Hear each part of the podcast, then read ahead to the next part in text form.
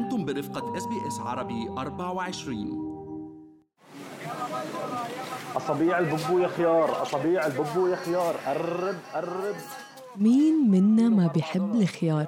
سواء أكلناه طازج أو مقطع مع السلطة أو كمخلل، الخيار اليوم مستحيل نتخيل مطبخنا من دونه.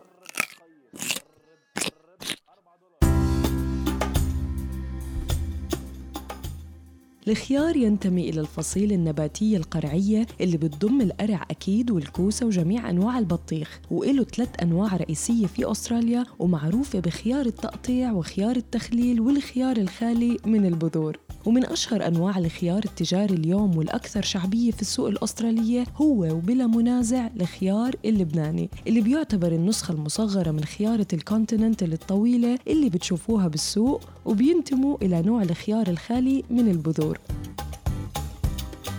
مرحبا، معكم مرام اسماعيل بالحلقة الأخيرة من الموسم الأول من بودكاست بصمات، اللي رح نحكي فيها مع السيد يوسف أو جو بستاني، اللي كان من أوائل اللي زرعوا الخيار من الجالية اللبنانية للاستهلاك العام في سيدني منذ أكثر من 30 سنة. كنت من الأوائل، يعني إذا بتعدي للعشرة 15، من أوائل المزارعين اللي زرعوا الخيار الأسترالي بالخيام البلاستيكية بسيدني بأستراليا. بلشنا خيار لبناني ولكن كنا نشكل. كتار من المهاجرين العرب اللي وصلوا على أستراليا بالسنوات الأخيرة استغربوا تسمية الخيار البلدي اللي متعودين نشوفه في كل الدول العربية بالخيار اللبناني، لأنه الخيار بالشرق الأوسط يعرف ببساطة بالخيار وبس، ولم تنسب زراعته لأي دولة. ولكن هون في أستراليا نسب إلى الجالية اللبنانية لأنهم هم اللي جابوا بذوره من لبنان وزرعوها بالأول في حدائق منازلهم، لأنه هذا النوع من الخيار لم يكن موجود فيها أصلاً، وكان الخيار المتواجد في السوق وقتها يعرف بالسلايسينج كيوكمبر أو الأوزي كيوكمبر. كانوا أهلنا يجيبوا معهم شوية بذر أو يبعثوا لهم شوية بذور من لبنان ليزرعوهم بجنيني. يعني كنت تلاقي خيار لبناني فقط لمدة قليلة وبالباك يارد، يعني ضيافي نقصد. بتعرفي كانوا بالأول اللبنانيين أو كل الجاليات الجديدة ما تتكلم اللغة الإنجليزية مثل ما لازم، كانوا كل ويك أند أو كل نهاية أسبوع يتجمعوا عند حدا، أو وكانوا يقصدوا الناس اللي عندهم مزرعة ورا البيت أكثر من غيرهم. السيد يوسف ترك لبنان عام 1972 بحثاً عن مستقبل أفضل في أستراليا. حاله كحال معظم المهاجرين متفقين على هاي المعلومة، وأكيد لاحظتوا أنه اسم عيلته بستاني ممكن يكون إلها علاقة بتاريخ العائلة. فعلاً والده وأجداده كانوا من مزارعي ضيعة الجية في لبنان، ولكن هو شخصياً ما كان بده يشتغل بالزراعة أبداً ولا كان له علاقة فيها، وكان مدرس للغة الفرنسية. تعرفي بلبنان الإجمال كل الشباب بيحب يهرب من الزراعة، وهذه حال وما كان، يعني يفكر بوظيفة إلى ما هنالك من أمور، لأنه بالفعل الزراعة بلبنان ما كان شيء سهل بهذاك الزمن، شغل صعب ومردود كمان غير مؤمن، لأنه ما في مساعدة، ما في تسهيلات، ما في سقافة زراعية، كنا على الطبيعة الخبرة. كان عمل صعب، وما بحياتي فكرت إنه رح أقوم بمجال الزراعة كمستقبل. الحقيقة لما وصل على أستراليا من أكثر من 40 سنة اشتغل بأكثر من وظيفة، ولم يكن التدريس واحدة منها. بلشت الشغل مثل كل مهاجر، بلشت بالفبركة، بعدين جربت ابني بزنس خاص لإلي، مطعم تيك أواي، بعدين قيادة تاكسي، إلى أن اجت موجة الزراعة بأستراليا. كلها كم سنة والقدر لعبته، وآخر شيء كان يتخيله السيد يوسف إنه لما يجي على أستراليا رح يكون مصيره وازدهار مستقبله في قطاع الزراعة. الناس بلشوا ببناء الخيام البلاستيكية، الزراعة المحمية، اسم كتير من أولاد جاليتنا انتقلوا للزراعة المحمية يعني الخيام، وهيك دخلنا على هالقطاع. الرحلة مع زراعة الخيار ما كانت سهلة، بالرغم من فرحة الجالية العربية من توافر الخيار اللي بيعرفوه على موائدهم، إلا إنه نكهة الخيار البلدي أو اللبناني كانت مستهجنة من الأستراليين، ومش بس النكهة وطريقة أكله طازج كوجبة خفيفة أيضاً. They used to call us rabbit، بيسمونا رابس، أو إنه بيستغربوا كيف بناكل خيارة خضراء، ما إنه معودين على سناك، كانوا vegetable snack مثل ما نحن بنعملها اليوم، يعني إنه نقرقش خيارة أو بدون طبخ أو بدون تحضير. أو ميزة الخيارة اللبنانية إنه فيكي تاكليها كسناك، فيها حلاوة كفاية وطعم كفاية، ولكن السوق ما كان ريدي إلا بهداك الوقت. إلى أن تغير السوق بقدر أقول حوالي 90% هلأ الاستعمال الخيار هو الخيار اللبناني. أكيد كانت مسألة وقت، كل شيء جديد وغريب بياخد وقت لنتعود عليه، والإقبال على الخيار اللبناني زاد وكتر وأصبح يزين موائد الطعام وأسواق الخضروات الأسترالية. ولكن من أول التحديات اللي واجهت نجاح زراعة الخيارة البلدية في أستراليا كان سلوك المستهلكين، وهون صار نقلة نوعية بشكل الخيارة الأنيقة والرشيقة اللي نحن متعودين عليها في الدول العربية. أصابع البوبو يا خيار، أصابع البوبو يا خيار. مثلا الخيار اللبناني ببلدنا بيقولوا صبيع البوبو يا خيار، يعني الخيارة لازم تكون قد أصبع البيبي، تاكل صغيرة.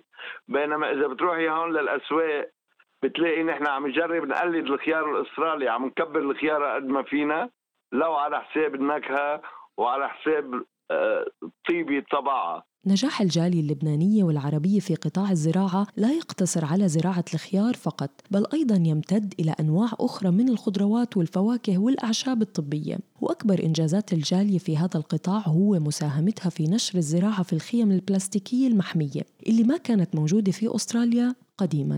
بندورة الخيم كنا بالأول إذا متذكر البندورة ما كانت تجي عنقود، كانت تجي مع الكيلك مع الخضار من فوق النقطة بالتراي. هذه من الزراعات بالخيم المحمية. بعتقد نحن بلشنا جاليتنا بلشت زراعة بالخيم المحمية، يعني we are recognized من وزارة الزراعة ومن المجتمع الأسترالي إنه نحن أدخلنا هالزراعة على أستراليا. مزرعة السيد يوسف اتطورت كتير من وقت ما أسسها، وخبرته كمان اتطورت، وحبه للزراعة زاد مع مرور الوقت، واليوم بيفخر كل الفخر بإنجازاته في هذا المجال وبالخيارة اللي بيقدمها للسوق الأسترالي. أنا بزرع هالخيار بحب، وبعتبر الشتلي مثل ولد صغير، وبدللها قد ما بقدر، بس مش إنه بدللها لتكون مبسوطة، لتعطي أحسن خيارة. يعني مرات تنجبري تعطشيها لتعطي أحسن خيارة. كل شيء بده حقه. بفتخر إنه مزرعتي بتنتج الخيار 365 نهار بالسنة، يعني ولا نهار منقطع من الخيار اللبناني على الماركة. ومن الأشخاص اللي كان لهم مساهمة كبيرة في هذا القطاع وفي إنتاج جيل جديد من الخيار اللبناني في أستراليا هو الدكتور نبيل أحمد، اللي وصل على أستراليا في عام 2000 وقدم أبحاث قيمة جداً لتطوير بذور محلية تتناسب مع البيئة المناخية لأستراليا، ودعم المزارعين الأستراليين لتحسين إنتاجهم الزراعي. عملنا أبحاث خاصة في البندورة في البانية لدراسة المقاومة لهذه الظروف، ظروف المناخ وظروف التربة. إضافة لهيك إلي مساهمة في عملية تطوير أصناف هجينة من هاي المحاصيل تكون عندها مقاومة للبيئة المحلية، لأنه إحنا هلأ في أستراليا معظم الاعتماد هي على بذور المحاصيل هاي قادمة من دول أخرى. ومن خلال العمل على أبحاثه التقى الدكتور نبيل مع السيد يوسف بستاني وغيره من المزارعين العرب، وبيشعر بالفخر بمساهمة الجالية العربية في قطاع الزراعة وتطويره في أستراليا. جو بستاني كان من الأوائل حقيقة، كان لهم كثير أهمية كبيرة في نشر زراعة المحاصيل هاي اللي حكينا عنها زي البنيز كيكمبر، وفي تأسيس كمان حقيقة نقابة لمزارعي البيوت المحمية كمان كان له مساهمة كبيرة وفعالة. معظم المزارعين هذاك الوقت كان من أصول عربية لتوفير المحاصيل الخضار المختلفة للسوق المحلي، فكان لهم فعلا كان لهم دور كبير. إضافة لهيك هم أساسا تقدموا أو بل بدأوا باستخدام أنواع من المحاصيل ما كانت أساسا معروفة هون في السوق الأسترالي. بقدر أقول إنه هي كانت باب رزق لنا وطريق ساعة تعيال كتير لأنها تطور حالها وتحسن حالها وتدخل بالمجتمع وتكون منتجة وإنتاجها مميز. الزراعة والبستنة إلها ناسها، وبهذا المجال مش كل من زرع حصد، ولهيك الشغف لهاي المهنة واجب ومطلوب لتقدر تحصد ثمار تعبك ومن جد وجد. وهاي هي مغزى النصيحة اللي بيقدمها السيد يوسف لكل من يفكر في العمل في هذا المجال. إذا في النشاط وفي الهمة، أهم شيء الإنسان بأي مصلحة اللي بده يشتغل فيها يكون بحبها. يعني بدك تتعلم تحبها، إذا ما قدران تحبها. الزراعة بالنسبة لإلي more than pure business it's a way of life، هي طريقة حياة. في عندي كتير اشياء بالزراعة صعبة، وفي اشياء كتير هوينة بقى بدي تكون شيء يناسب طبعك. وبعتقد انه مجالات الزراعة مفتوحة كتير، وهي طريق ممكن الانسان ينجح فيها ويوصل لوين ما بده، ولكن بدها جد وبدها نشاط وبدها علم وبدها تقبل افكار الاخرين، وانه الانسان يؤمن بالتطور ويؤمن انه فيني حسن عما انا فيه. يعني انا مثلا صار لي 40 سنه، في منهم حوالي 30 سنه بالزراعه، وبعتقد انه كل يوم بتعلم شيء جديد.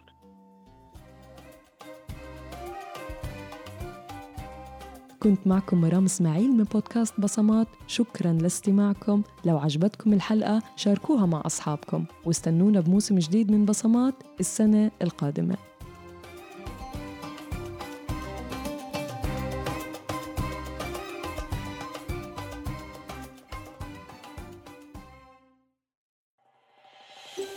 هل تريدون الاستماع إلى المزيد من هذه القصص؟ استمعوا من خلال أبل بودكاست، جوجل بودكاست، سبوتيفاي، أو من أينما تحصلون على البودكاست.